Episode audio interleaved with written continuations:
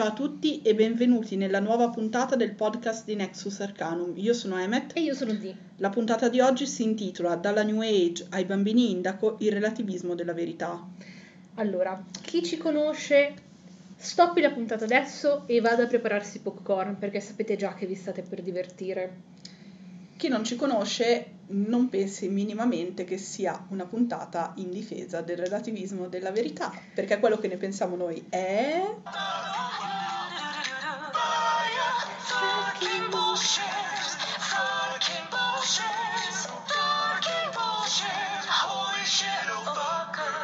Ci voleva la canzoncina Sì. per, per rendere appieno l'idea. di quello che pensiamo della questione. Allora, io partirei parlando un secondino della verità.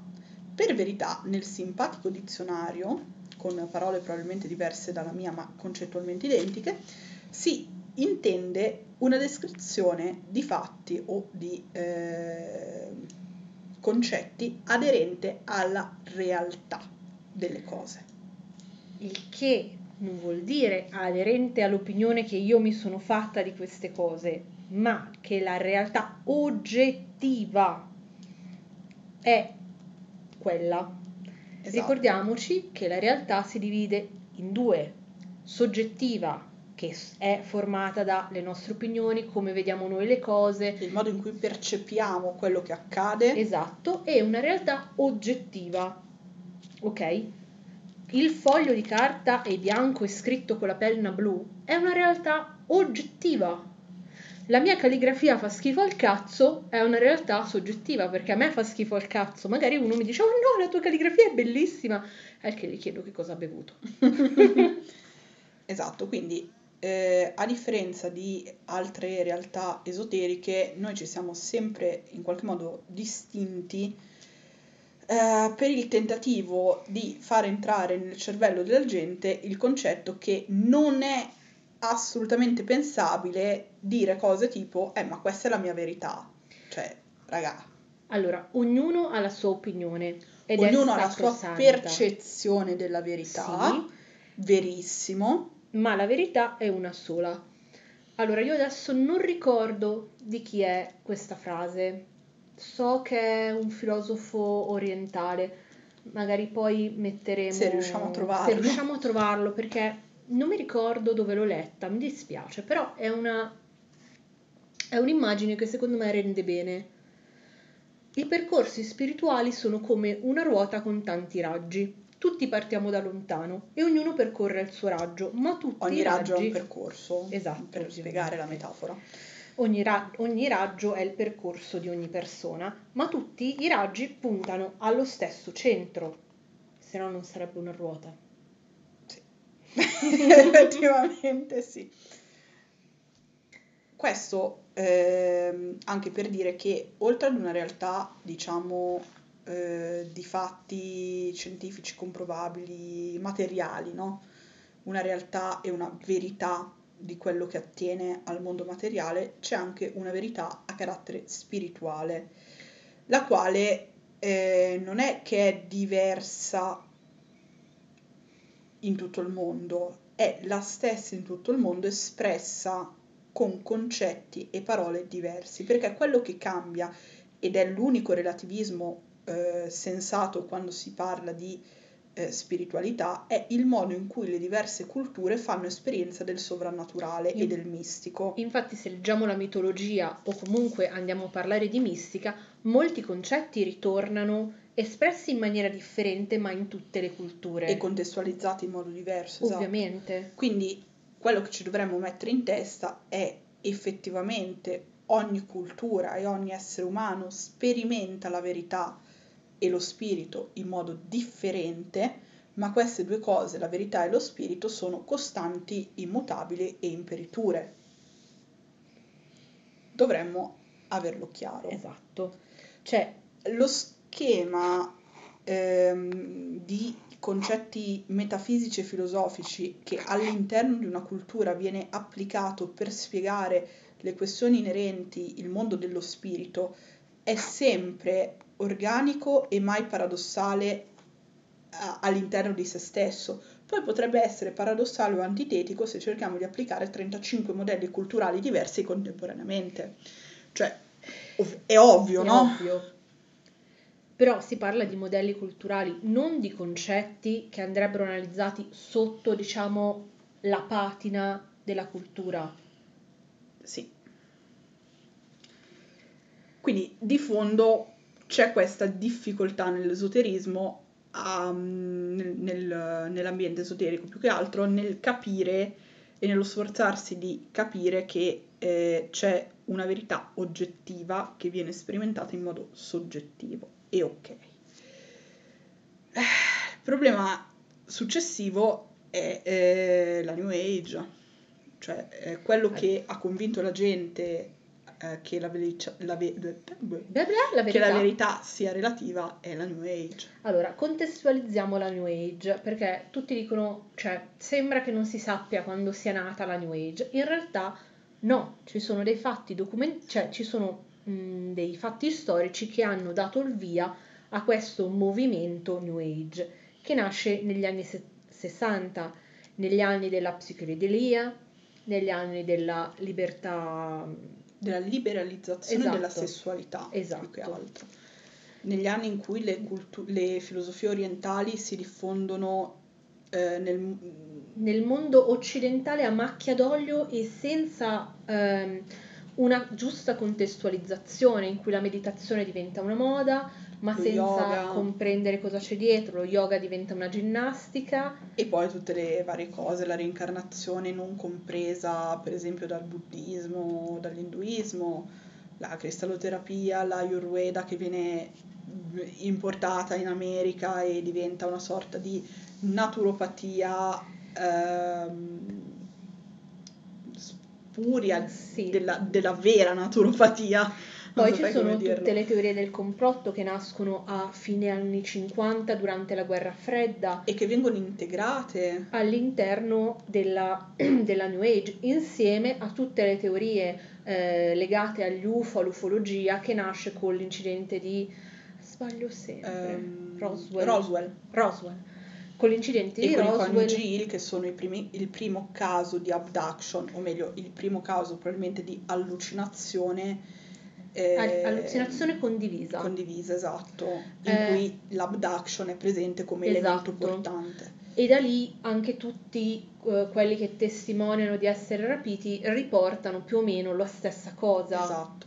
Potremmo dire che le radici eh, della New Age in realtà siano da rintracciarsi nell'esoterismo e nella spiritualità di fine 800 inizio 900, perché personaggi come eh, la Blavatsky ehm, gettano le basi eh, di quello che diventa poi il pensiero New Age, perché ehm, prendono delle tematiche mh, relative alle filosofie orientali, le cercano di filtrare con una mentalità occidentale, le distorcono, le riportano in modo mh, non preciso e, E non, non volevo usare la comprendendole. approssimativo, però Sì, sì, beh, in modo approssimativo, non spurio. completo.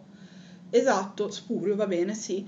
E eh, di conseguenza fanno entrare dei concetti nel mondo occidentale ehm, senza che il mondo occidentale abbia il substrato culturale per capirli. E torniamo al solito discorso discorso di prima. la mistica, la spiritualità e la magia nei vari popoli riflettono le caratteristiche di quei popoli. Cioè, eh, senza voler fare discorsi razzisti, perché questa cosa potrebbe valere per qualunque popolazione, è molto difficile per un africano comprendere eh, il substrato culturale, mitologico, eccetera, eccetera, dei popoli del nord. Esattamente come ma viceversa. e anche. viceversa. Esattamente come per un cinese è difficile capire il, ehm, la religione, la mitologia e la magia africana. È per questo che quando una persona in una qualunque parte del mondo si sente chiamata da un altro tipo di cultura religiosa, magica, spirituale, ha bisogno di integrare le concezioni spirituali con studi antropologici, Perché archeologici, l'antropologia spiega anche la sociologia, cioè spiega anche in che tipo di contesto sociale si è evoluto quel tipo di pensiero. Quindi diciamo che la New Age ha anche ehm, avuto come motore proprio questo entrare sempre più massiccio di tematiche eh, relative alle filosofie orientali nel mondo occidentale. La New Age è una piaga. Pur- purtroppo la New Age non veicola solo idee del cazzo, ok? Veicola anche idee che poi mh, tradizionalmente esistono, il problema è che sono traviate in un contesto che non c'entrano più un tubo. Sì, è una Oppure sorta di sono- patchwork, no? Sì, però un patchwork di quelli fatti, di quelli brutti, di quelli tagliati a caso e cuciti con i puntoni tutti E storti. dove magari non c'è eh, la possibilità di rendere coerenti due cose, o le si sovrappone con la scusa dell'ognuno ha la sua verità, oppure per tappare i buchi si creano ulteriori teorie campate assolutamente sul nulla, Esatto. non tradizionali, che eh, non fanno altro che inficiare proprio tutto l'insieme. Non fanno altro che creare casino, io oserei dire. Eh, sì. Per dirla semplice. E questa cosa del relativismo etico, morale, filosofico è proprio una caratteristica della New Age e viene portato allo stremo del non accettare il confronto e il conflitto Sì. con altre idee. La conflittualità fra idee opposte in realtà può essere positiva perché aiuta a creare una sintesi. Faccio una piccola, prego. appunto. Con conflittualità non si intende "Ah, c'ho ragione io, blah, blah, blah", ma un confronto in due, con due idee opposte, cioè eh, io trovo che questa cosa funzioni in modo A, tu trovi che funzioni in modo B. Ah, ok, perché dici B? Scusa, non capisco. Ah, dico B per questa ragione, questa ragione, questa ragione. Ah, interessante, però secondo me è A per questa ragione, in questa ragione, in questa ragione. Ah, interessante, la terza ragione l'abbiamo in comune, è un punto per iniziare una discussione e capire perché io vedo A e tu vedi B. Mm. Eh, come frutto di, questa, di questo diffondersi della New Age con teorie complottiste, ufologiche, varie, più ne ha più ne varie incomprensioni sulla questione degli, degli eoni e delle ere dell'induismo e l- l'avete Astro- sentito tutti no? che siamo nel Kali Yuga ma nessuno sa poi effettivamente cosa questo Kali Yuga Ma sia noi eravamo nell'era dell'acquario. siamo anche nell'era dell'acquario che Eh, coincide con il Kali Yuga ma chissà perché il Kali Yuga e l'era dell'acquario sono fra loro antitetici Ah, fantastico. quindi Ma io ho la mia verità e quindi è vero così. Esatto, eh, appunto questo è un classico esempio di paradosso. Eh, Che poi è tutto un modo per giustificarsi tra loro, perché la New Age, uno dei fondamenti della New Age è che eh, tu non puoi andare contro gli altri, no? Non sei davvero spirituale se tu ti scontri con le altre persone perché hai un'idea differente. Allora, visto che tutti devono avere ragione perché ognuno ha la sua idea, ognuno ha la sua verità, allora la verità è una cosa aleatoria. Oh. È come tirare i dadi, no? Può uscirti qualunque Div- punteggio diventi- random. E quindi da, questa, da questo diffondersi di queste idee filosofiche, antifilosofiche direi, di queste idee New Age, di questa ehm, semplificazione delle idee filosofiche, io direi. emerge anche quello che è il pensiero e la teoria dei bambini indaco, che si diffonde negli anni 70 ma eh, diventa, diciamo, conosciuto dalla massa Nel grande nel, pubblico. nel grande pubblico, grazie, nel 2000.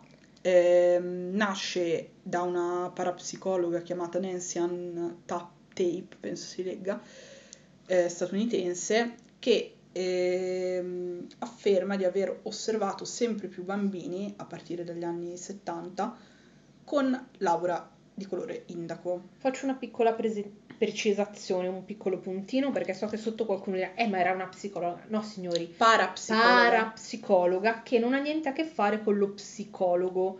È tutt'altra cosa un parapsicologo. Se volete faremo una puntata anche sulla parapsicologia, non, non ci dilungheremo in questo caso, però non è una psicologa, non è una persona che ha studiato la psiche umana e bla bla bla bla. Ha studiato, se ha studiato, non c'è dato sapere perché non... Lei si eh, interessava di filosofie orientali e in particolare al concetto di aura. Il problema è che, come sempre, l'aura è un concetto molto miscompreso in Occidente. come i chakra. Sì, e la Kundalini e lo yoga. E e tutto, Tutto. quello che è induismo in pratica. Ehm, cosa stavo dicendo? Che lei si interessava di Ah, discipline. si interessava della questione dell'aura e disse di aver visto questa cosa. Probabilmente questa teoria nasce come frutto del periodo di, di profondo cambiamento storico, culturale e proprio di usi e costumi della società occidentale. Eh, anni 70 sono guerra fredda, ancora guerra fredda. anni 70 sono anche le grandi rivoluzioni sessuali e le- Sociali. sociali Ed è ovvio osservare in un bambino la prima perdita, per esempio, di importanza del cristianesimo che viene pian piano scalzato dalla scena politica e questa cosa non è affatto da sottovalutare. Fatto. Anche perché con il 68 c'è anche una certa rivoluzione religiosa, una riscoperta di una spiritualità alternativa eh, che va insieme alla eh, libertà sessuale. I figli dei I figli fiori dei sono fiori proprio sono l'emblema. La psichedelia inoltre ha bruciato un sacco di menti. Sì. Mi dispiace Eh. dirlo così, non ho niente contro gli psiconauti o la psichedelia. Allora, diciamo che gli psiconauti sono tutt'altra cosa rispetto alla psichedelia ricreativa che andava di moda negli anni 60, perché sfondarsi di acidi per eh, avere un bel trip non ha niente a che vedere nell'assumere delle sostanze preparate in determinati modi per Ma avere ne parlerà. Teclo, Ne parleremo poi. ne parlerà allo Ma ne parleremo anche, anche Anche noi, nella forse. puntata dello sciamanesimo perché cioè, va affrontato per forza. Ma vabbè, E mm, quindi in tutto questo clima probabilmente lei ha cercato la ragione di questo individuandola in questa fantomatica aura che lei vedeva in- attorno a questi bambini, annunciatori di una sorta di evoluzione, di next step, no? Dell'evoluzione umana dal punto di vista fisico, spirituale, morale, o eccetera, molto più eccetera. semplicemente, visto che comunque c'era un aumentare del benessere, quindi probabilmente questi bambini erano più sani rispetto alle generazioni precedenti, Sì, più istruiti. più istruiti e con una mente più aperta, ma prima di tutto perché i bambini già di per sé hanno una mente più aperta, non perché sono in contatto con una luce superiore, semplicemente perché non hanno tutte le sovrastrutture di cui abbiamo parlato nella prima puntata del podcast che abbiamo noi persone adulte, perché abbiamo 30 anni di esperienza, 40 anni di esperienza, 50 anni di esperienza che hanno formato delle strutture dentro la nostra testa, dei percorsi di idee, cosa che in un bambino non ci sono, ma semplicemente perché non ha quell'esperienza di vita, quel tempo fisico di vissuto che possono aver creato quegli schemi mentali. Assolutamente, senza contare che eh, eviterò di fare una puntata di fantascientifica al posto che di- del podcast di Nexus Arcanum, però gli anni 70 sono anche gli anni della fantascienza utopica, dell'utopia come grande ideale del futuro dell'umanità. Star Trek. Esatto, Star Trek, con questo pensiero positivista di questo futuro senza guerre, senza malattia, senza inquinamento, pulito, Di con cibo per di tutti, questo tutti futuro di integrati. pace e, integra- di integrazione. Quindi, in qualche modo la New Age e questa branca di fantascienza si influenzano a vicenda. Esatto. Cioè, io riprendo l'esempio di Star Trek perché secondo me è uno dei più funzionali. La- il primissimo telefilm aveva sulla plancia di questa fantomatica nave spaziale un eh, ragazzo americano, Kirk, un ragazzo giapponese, un ragazzo russo, una ragazza, una ragazza di colore in quegli anni, cioè era impensabile, eh, e un uomo alieno, cioè era, era veramente l'equipaggio ehm, impensabile a quei tempi. Adesso per noi è normale, ma dovete contestualizzare con Beh, l'epoca. Star Trek nasce come critica sociale Certo. proprio negli anni della rivoluzione sociale e culturale. Quindi torniamo proprio al discorso dell'influenzarsi, no? Anche perché non possiamo mai pensare alla spiritualità come ad un fenomeno slegato dalla società, dagli usi, dai costumi. Se no cadrebbe quello che gli ripetiamo da non so più quante Sì, puntate. esatto. Se no avremmo parlato per niente. Esatto. Adesso Dimi eh, fucilerà, quindi tiro fuori No, la, la pistola e la metto sul tavolo a tua disposizione. Grazie. io sono del parere che eh, la tape, la parapsicologa da cui nasce questa cosa di questa idea dei bambini indaco, in realtà non fosse di per sé in malafede. Lo stai per Non- fare? no, non c'è un... un- no.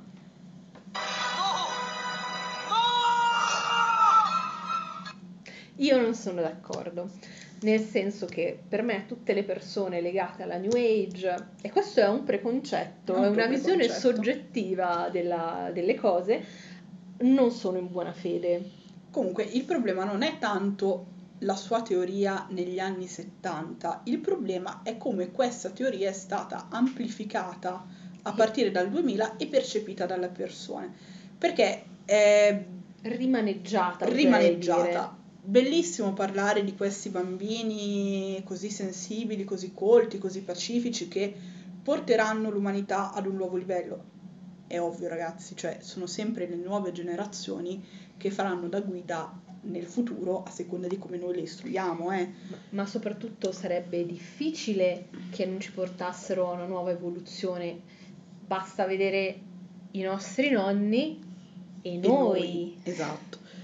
Il problema vero, secondo me, e su questo sono sicura che concordiamo, sorge nel momento in cui prendere queste teorie e credere ciecamente a queste teorie diventa un modo per giustificare il sentirsi diversi o per nascondere il fatto di essere dei sociopatici del cazzo che non riescono a integrarsi nella società.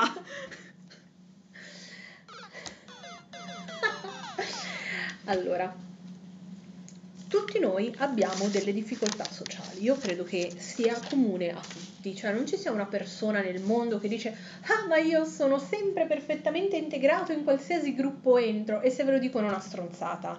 Assolutamente. Ok, però eh, bisogna anche analizzare con un po' di critica noi stessi, l'ambiente che frequentiamo, eccetera, eccetera, eccetera. Se io mi ostino a frequentare persone che in comune con me non hanno niente, che tutto quello che dico è un- una presa in giro eh, e che non hanno nessuna disposizione ad ascoltarmi, è ovvio che io mi sentirò sempre fuori luogo. Se magari inizio a frequentare persone con la mia stessa passione, per esempio, eh, a me piacciono i fumetti, per esempio, vado in fumetteria a cercare altre persone a cui piacciono i fumetti, magari che leggono quelli che leggo io. Non vado in discoteca e fermo la tipa e gli dico Ehi, ciao! Tu lo guardi Dragon Ball? E lei mi dice Eh!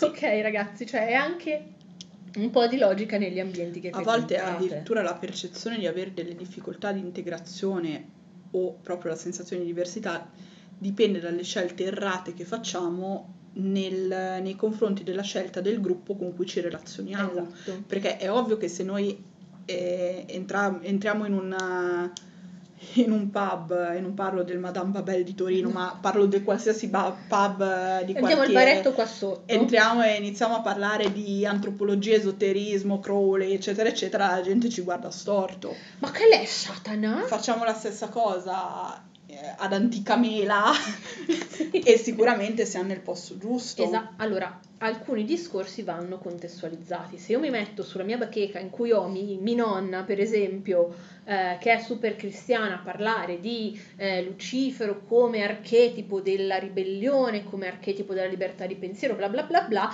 mia nonna mi manda all'esorcismo, nel- non nel mio caso perché mia nonna, cioè, un po', vabbè. Nonna, vabbè, vabbè. Non so l'ultima volta che ha visto una chiesa. Oh yeah. Oh yeah! Buon sangue non mente. Ehm, però, cioè, diciamo, la nonna standard eh, molto cristiana ti manda a casa l'esorcista.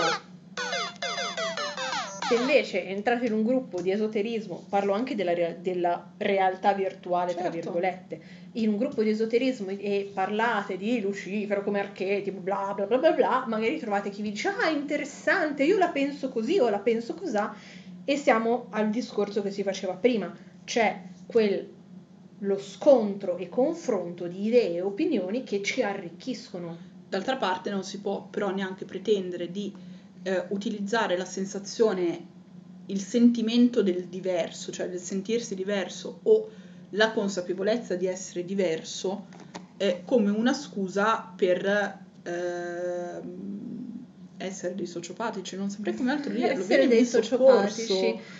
essere dissociati con la realtà.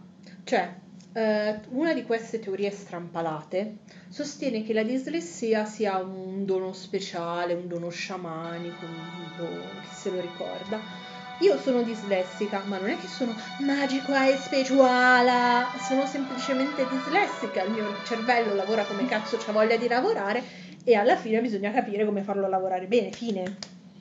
Ma non è che io rimarco sulla mia dislessia come un segno distintivo, la chiamata degli dei, la chiamata... Ragazzi, no. L'atteggiamento generale, no, beh, generale, un atteggiamento generalizzato è invece dire io sono dislessico, quindi sono speciale. Io non riesco ad integrarmi in un gruppo, quindi, Quindi sono, sono speciale. speciale. Io sono timido, quindi sono speciale. Io sono Estroverso, quindi sono speciale. quindi sono speciale. Io sono caratteristica del proprio carattere, quindi, Quindi sono sono speciale. Ragazzi- speciale bambino indaco di, Esatto. di norma. No, perché gli indaco hanno tutta la serie di cose che sì, però, che però sono talmente comuni a tutti che quello che Sì, succede cioè, è siamo indaco. o eh, parlando di bambini indaco, o eri un bambino molto iperattivo o eri un bambino autistico. Sì, Cioè, quindi tutti i bambini iperattivi o autistici sono bambini, bambini indaco, indaco. in Tra sostanza. l'altro, eh, questa teoria nasce negli anni 70, però la rivisitazione moderna ti dice che solo dal 2000 sono nati bambini indaco, quindi non si capisce bene come... No, cristallo dal 2000. No, no, no, no, No? indaco. Dal 2000 il cristallo sono dal 2000 e non lo so perché poi c'è Perla, Garnet, eh, Amethyst. No, scusate, quelli è Steven Universe, che confusione. Ah, sono le gemme di Steven Universe. Te la sei guadagnata. Certo. Tra l'altro, eh, non so l'anno esatto, ma l'autismo viene, ehm, come si dice, non diagnosticato, viene mm, Teorizzato. teorizzato e stabilito come problematica di tipo psicologico ben oltre gli anni 70. Sì, anche se non la definirei esattamente una problematica di tipo psicologico È perché... un problema cognitivo. Sì, studi più re- più recenti stanno lavorando anche sulla chimica del cervello, ma non vi annoierò Vabbè, con tutte sia, queste cose. Ehm, entra in auge come teoria per spiegare determinati comportamenti nei bambini Sì. molto dopo gli anni 70, Esatto. per cui Ma molti dei bambini speciali Sì, probabilmente erano, semplicemente autistici. autistici o disfunzionali o eh, iperfunzionali. Esatto. Un'altra piccola parentesi che mi permetto di fare sempre riguardo malattie che sono diagnosticate in epoca più moderna. La schizofrenia, per fare Beh, un questo esempio. però non penso che No, no, no, no, no, riguardi- era per quanto riguarda lo sciamanesimo, no? Faccio questa parentesi. Ah. Lo sciamano era magico perché era schizofrenico, aveva le visioni, quindi gli schizofrenici che hanno visioni sono magici. No, è che anticamente non si sapeva come spiegare la schizofrenia, allora erano gli spiriti, ma adesso sappiamo che esiste una malattia psicologica chiamata schizofrenia e non è una cosa che ti rende speciali, è una cosa che va curata E che può essere curata. che deve essere curata per la salute mentale della persona. Se poi la persona schizofrenica vuole praticare sciamanesimo, nessuno glielo vieta. Può anche essere un aiuto per mantenere Beh, un equilibrio anticamente psichico. in una società in cui la psichiatria non era ovviamente Non esisteva. esisteva, eh, prendere una persona dissociata e mh, sociopatica o schizofrenica e spedirla a calci dallo sciamano perché la lo, addes- la- lo addestrasse era anche un modo per garantire la sicurezza della comunità e rendere la malattia di quella persona gestibile. Esatto. Quindi cioè, bisognerebbe fare proprio un più ampio Sì, contesto. ho voluto fare questo esempio molto forte per far capire ehm, che con questa, cioè la schizofrenia, insomma, diciamo che è molto conosciuta modernamente, Mhm. no?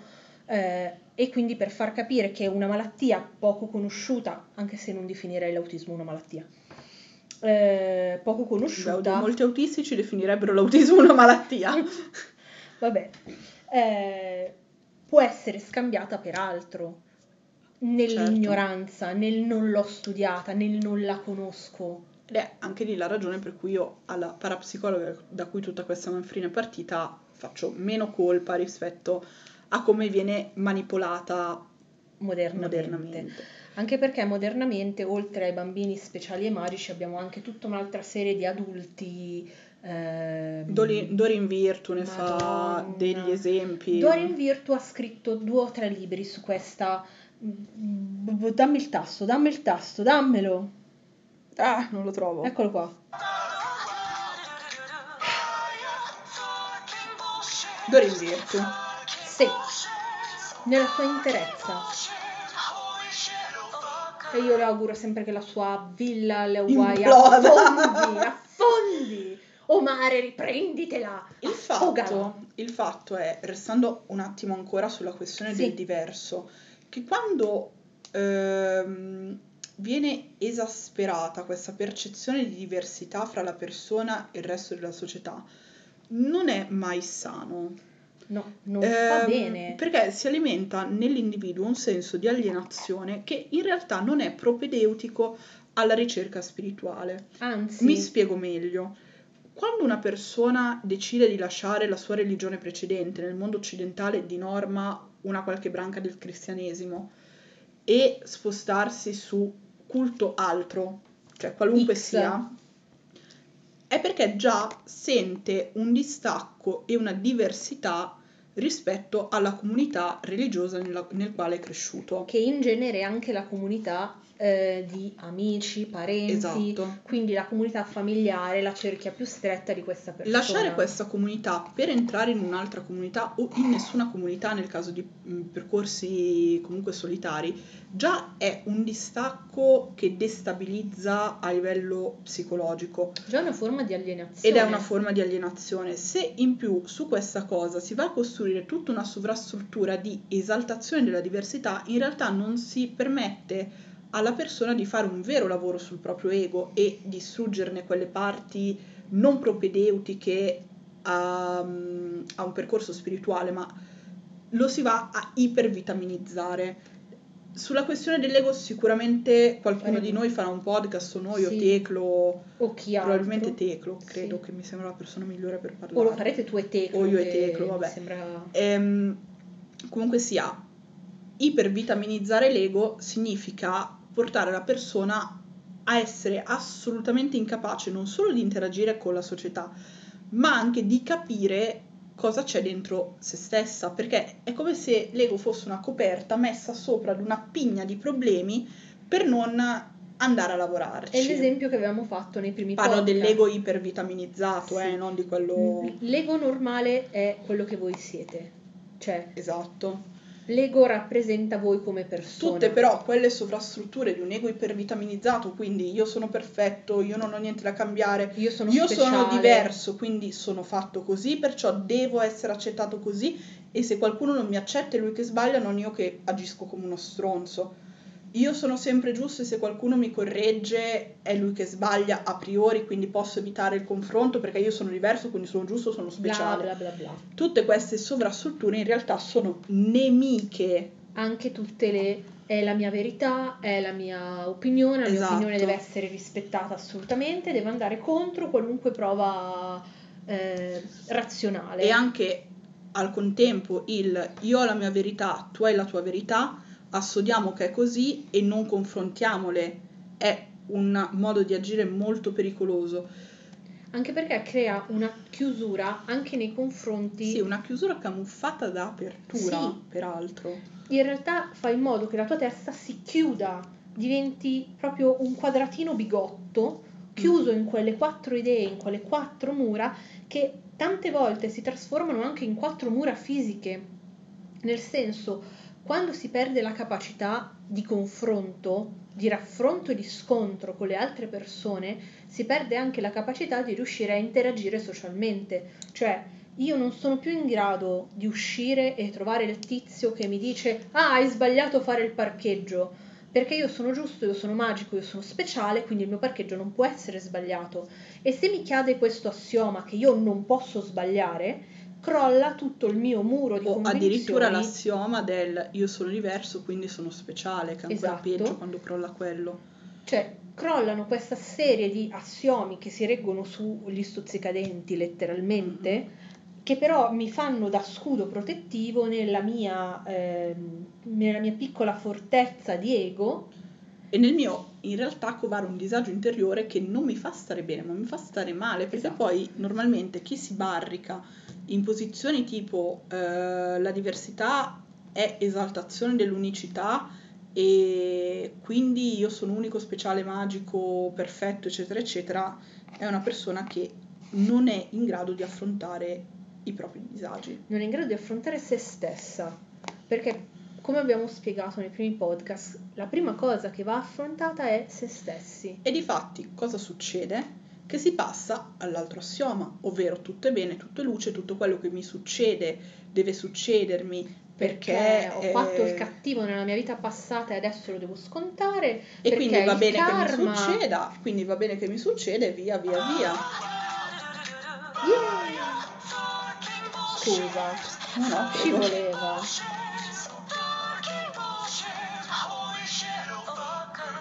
Il karma, parentesi, giuro ci metto due minuti, Vai.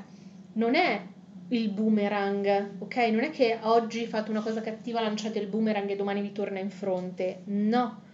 Non è neanche la raccolta di stelline e avete le stelline dorate per tutte le cose buone che fate e le stelline nere per tutte le cose cattive che fate. No, è semplicemente quello che fate. La- l'insieme delle vostre azioni. Non c'è alla fine uno che vi mette il karma sulla bilancia, cioè avete fatto un po' di confusione. Ho capito che l'India sta lì e un po' sotto sta l'Egitto. in Minchia, cui- un po' sotto sta Eh, vabbè, l'Egitto. ho capito, se non sanno la Cioè, sta di geografia, mezzo sta- un oceano. No, guarda che sulla cartina sta, sta vicino, eh, cioè sulla cartina è lì, eh. Eh, voglio che vai, vai su Google Maps. vai su Google Maps, l'Egitto e l'India sono lì, eh. Ovviamente Sì. stavo scherzando, ragazzi, però è, egiz- è della cultura egizia la pesa del cuore, non c'entra niente con il karma che Sì, sta in India. al- vabbè, comunque sia. Non entreremo anche in questo discorso. No, se no non finiamo più. Comunque il fatto è che si creano proprio tutte queste sovrastruttu- sovrastrutture, anche l'idea di eh, tutto è luce, tutto è buono, tutto mi deve succedere, io lo devo accettare, Io devo perdonare molto- tutti. È molto pericolosa, molto molto pericolosa ragazzi. Innanzitutto perché cioè, l'esperienza ci insegna che non esiste solo la luce, in secondo luogo perché ci sono situazioni nelle quali eh, quando una persona eh, sta agendo da stronza nei nostri confronti, nei nostri riguardi, bisogna prenderla e rotocalciarla fuori, Fuori dalla propria propria vita. E qui io mi lancio sulla mia amica Dorin Virtu, che è una di quelle persone orrende, che, Orrende. orrende, che nel mondo portano avanti la sacralità della teoria dell'abuso. Se ti abusano, se vuoi salvare tutti, è perché sei un angelo incarnato, un elementale, un, guardia- un guerriero di luce, Un guerriero galattico. un guerriero galattico, Una un fiamma mago, gemella. un gran... No, le fiamme gemelle ci arrivo dopo. Un drago, no, No, quella il drago D&D. non ce l'ha, quello di D&D. Un elfling, no.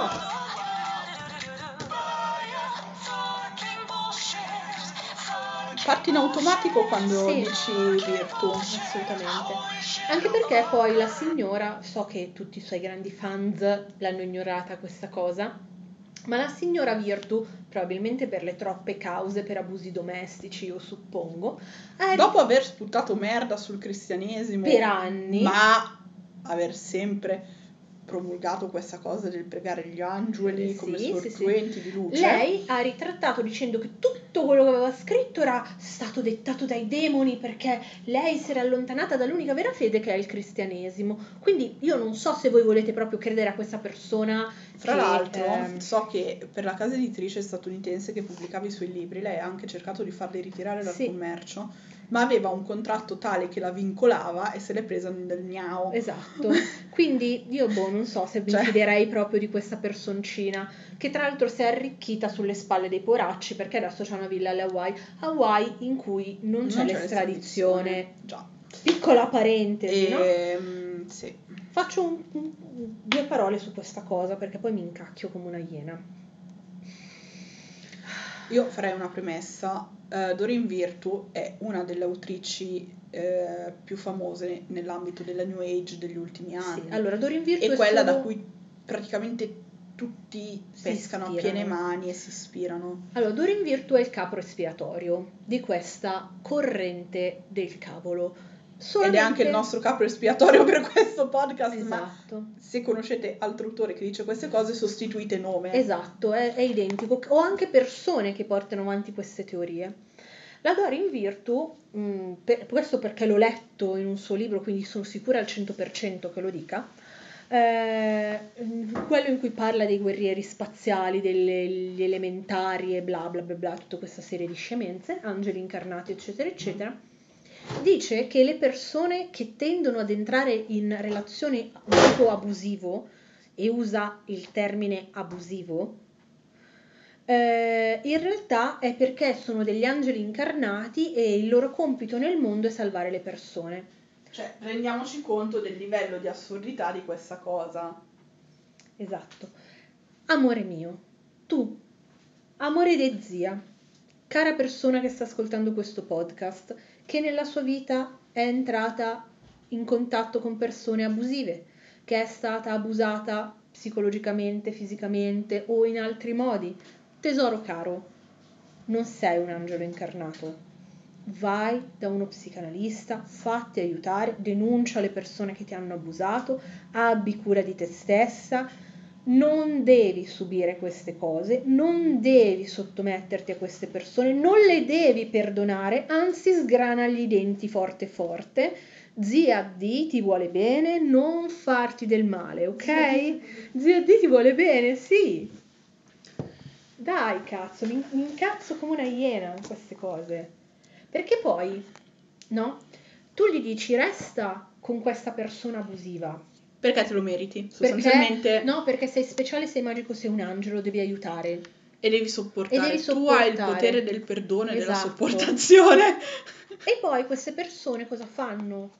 Si approfittano, vanno avanti, finché non arriva, magari nel caso più estremo, a dare una coltellata nei reni a queste Beh, persone. oddio, nel caso più estremo. Beh, può esserci anche un abuso di tipo psicologico Sì, sì, beh, ma- e a quel punto le porti al suicidio. Stiamo parlando di questo, ragazzi. Eh. Voi mi dite, ma, ma no, ma cioè, non intende questo. Sì, perché se tu parli di relazione abusiva, la relazione abusiva è quello. E questo pensiamo che, cioè non pensiamo, è così, pensate che tutto parte proprio dal concetto dei bambini indaco, cioè dell'essere speciali, del sentirsi speciali, del dover legittimare determinate cose che succedono nella vita, che si cerca di renderle magiche e speciali, quando invece non lo sono. Cioè, E- bisogna accettare che la vita è fatta di picchi di gioia altissimi e di merda da spalarsi fuori dalla vita. E questo non vuol dire che, ah, ma se tu sei finita in una relazione abusiva, te lo sei cercato, te la sei cercata, sei una brutta persona. No, e se qualcuno vi dite questo, vi dice questo, che sia uomo, che sia donna, tirategli un pugno in bocca e spaccategli tutti Beh, i denti. In realtà la colpevolizzazione della vittima è proprio eh, cioè, quello che discende direttamente da questa cosa. Assolutamente. Cioè, se tu dici eh, tu sei un angelo incarnato, quindi hai il potere della Di sti ehm, come si dice, del perdono, della sopportazione, eccetera, eccetera, e devi sopportare, so- sopportare questa cosa, cioè quasi, anzi no, senza quasi, vieni colpevolizzato se vuoi ribellarti. Eh no, perché all'abuso. non stai seguendo il tuo destino karmico. Quindi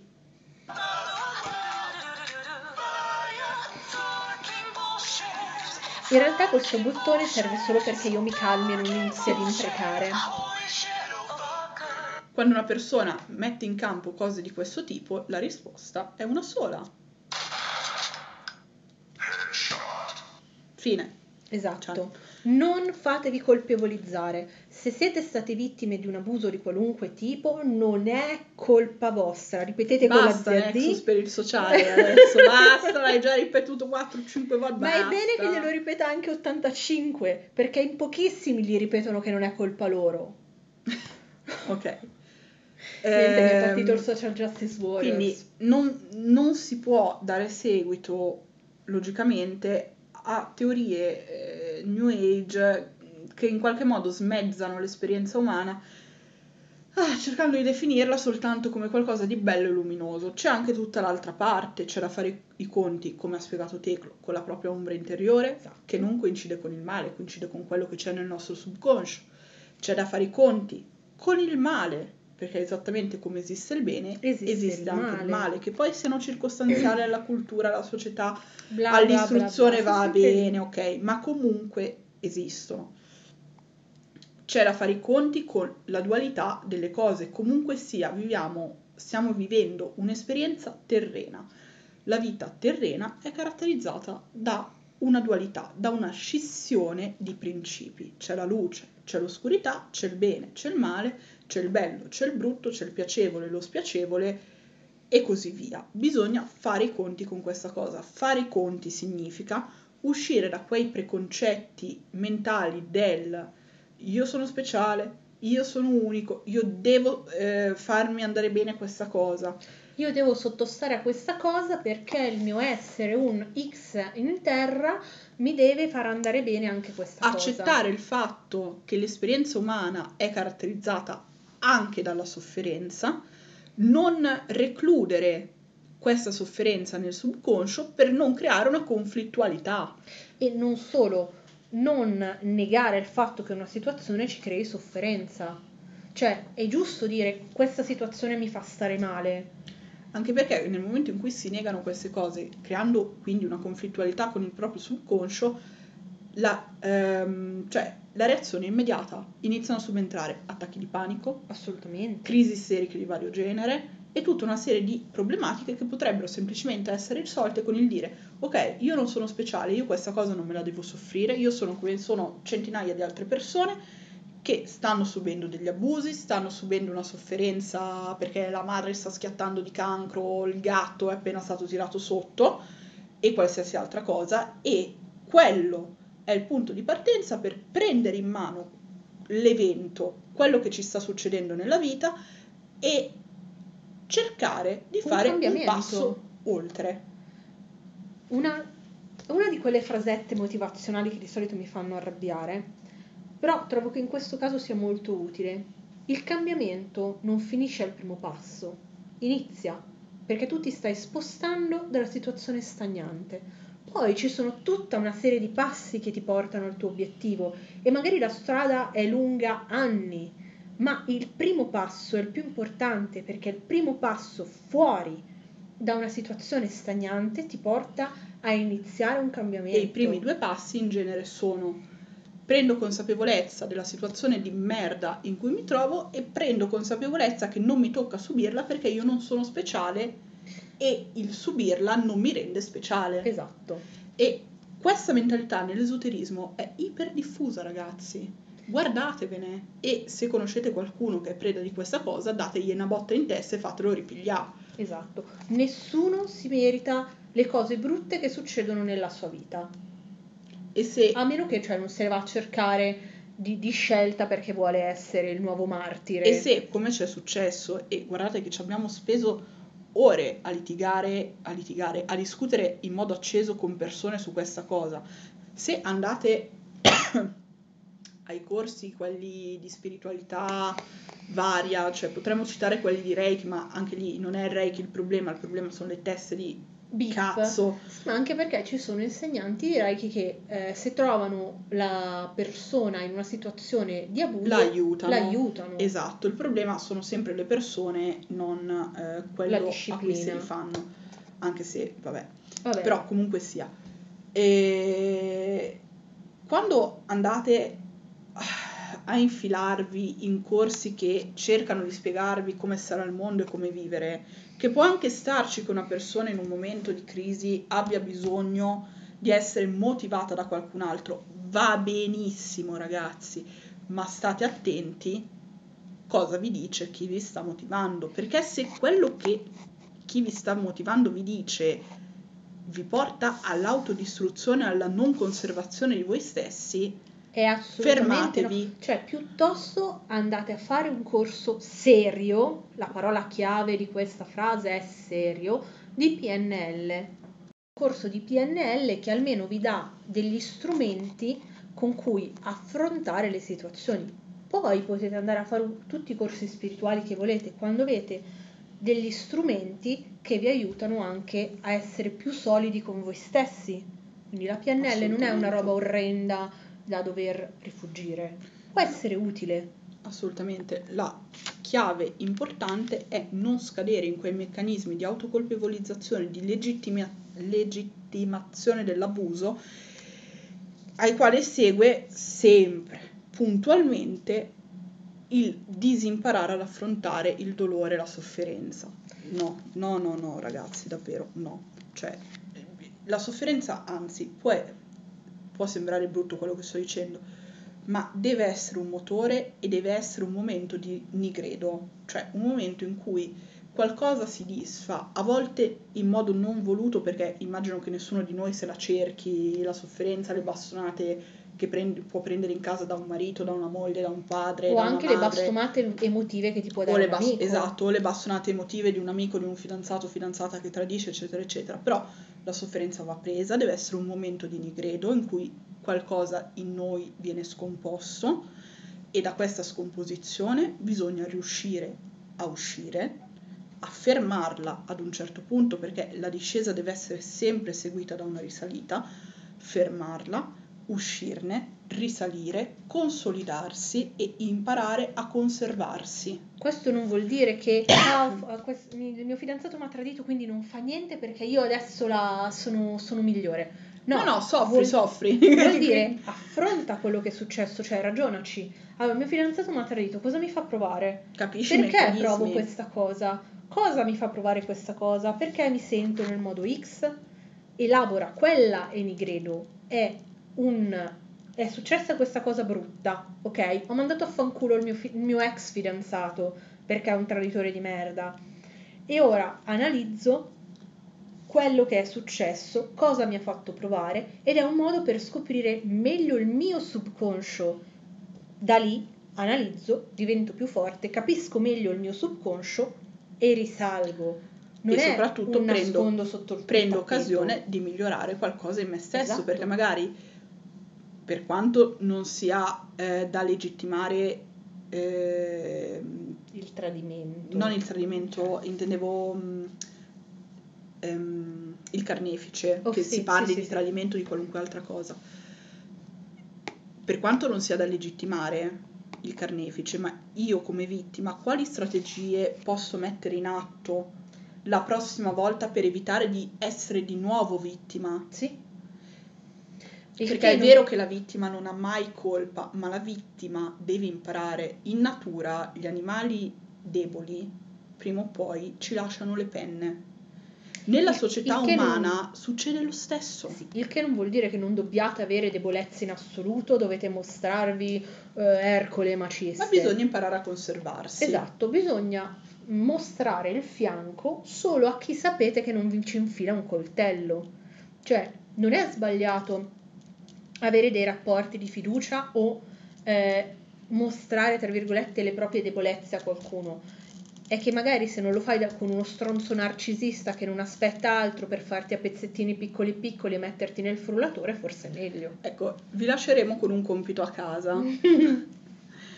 Visto che sicuramente, vabbè, non solo dal podcast, ma proprio dal- dall'esperienza sui gruppi Facebook e di interesse nella spiritualità e nell'esoterismo, saprete benissimo cosa sono i bambini indaco e tutte queste teorie sul essere speciali e unici, eccetera, eccetera.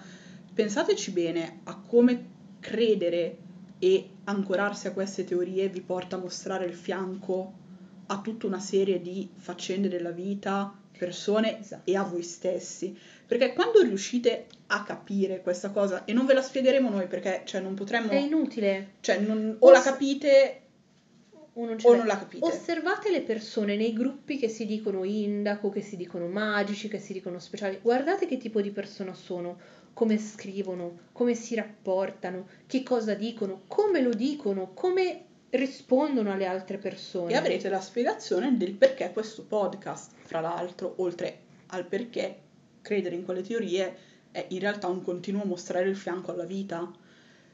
Fateveli questi ragionamenti perché vi apriranno un mondo. Poi, onestamente, questo podcast non è che avesse pretese di essere alti livelli di psicologia o che era solo o un insegnarvi come stare al mondo, era solo un esprimere il nostro. Uno- più che altro uno spiegare una, una teoria da dove nasce, perché la New Age a furia di eh, mettere robe nel pentolone è anche difficile, se non hai lo sbatta di farti delle ricerche, capire da dove escono le cose, perché ognuno dice la sua, ognuno la riporta a modo suo, eccetera, eccetera. Un'ultima parentesi, poi giuro che chiudiamo. Le fiamme gemelle. Ehm, io non ho ancora ben capita questa teoria, però... Beh, perché so- è cambiata 5 o sì, 6 perché volte. ho, le- ho letto sette siti e sette siti la davano tutta differente, ma tutti avevano una cosa in comune, che a un certo punto una delle due fiamme, perché sta troppo bene, scappa. Ragazzi, ragazze, persone care che ascoltano questo podcast. Ti amo, ti mollo.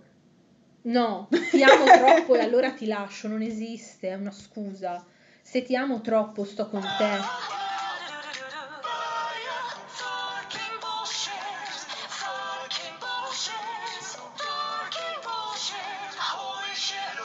Sono troppo felice e allora me ne vado. Non esiste, se sei troppo felice non te ne vuoi andare da una situazione. Cioè, pensateci, A che non ci sia davvero dietro un trauma, ma le persone che hanno traumi di quel tipo direi che sono una minima parte della popolazione. Esatto. Pensateci, quando voi siete troppo felici e state facendo qualcosa che vi, fa- vi rende Euforici. euforici, volete andare via o volete che quella sensazione di euforia resti? Quindi nessuno ha paura della felicità, o meglio, se c'è una persona che ha paura davvero della felicità, io gli consiglierei una visitina da uno psicanalista. Sì, perché Che probabilmente c'è un trauma per cui non riesce ad accettare. Il fa- non riesce a accettare il fatto di meritarsi di essere felice. Esatto. Ma non è la vostra fiamma gemella che sta scappando, ok? E non è E molto- inseguirla perché poi si innesca proprio un meccanismo orrendo meccanismo. e soprattutto eh, non siete la metà di qualcosa, siete un intero, siete un intero individuo, non siete spezzati e dovete cercare la vostra metà, ok? Siete l'interezza di un individuo. Smettiamola di sentirci incompleti perché non abbiamo un fidanzato o una fidanzata o o whatever, ok? E sulle note dell'imparate ad essere felici con voi stessi per imparare ad essere felici e fare felici gli altri, direi che possiamo, Possiamo chiudere. chiudere il podcast. Pod- Nexus per il sociale, esatto. anche oggi. La puntata di oggi si conclude qui. Quindi Contatti, vai io, Facebook, Nexus Arcanum, Instagram, Nexus-basso Arcanum. Seguiteci su Instagram perché nelle stories stiamo cercando di pubblicare una serie di sondaggi e comunque di tenerci in contatto con voi per gli argomenti dei nuovi podcast e altre. potete scegliere dalle stories di Instagram quale podcast far uscire per primo, quindi Sì. seguiteci lì. E vabbè, suggerire argomenti, fare domande in modo che si possa approfondire o comunque capire cosa vi interessa di più e parlare Sito così. web, www.nexusarcanum.it dove trovate lo shop con tutti i nostri prodotti, il blog con tutti gli articoli di divulgazione che sono stati scritti fino ad ora, la possibilità di eh, contattarci direttamente all'email attraverso il form di contatto, la possibilità di contattarci direttamente in pagina attraverso il simpatico pop-up eh, verde petrolio che si apre sulla destra e ed era da precisare verde petrolio. sì, così oggi è venuta così. E la possibilità di iscrivervi alla nostra newsletter attraverso la quale riceverete sconti e promozioni speciali riservati agli iscritti, aggiornamenti sugli eventi che faremo durante l'anno e altre cose appunto riservate a chi è iscritto. eventuali. La nostra mail info chiocciola nexusarcanum.it e direi che abbiamo detto tutto. Perfetto, il, post- il podcast si conclude qui, grazie e alla prossima puntata. Ciao!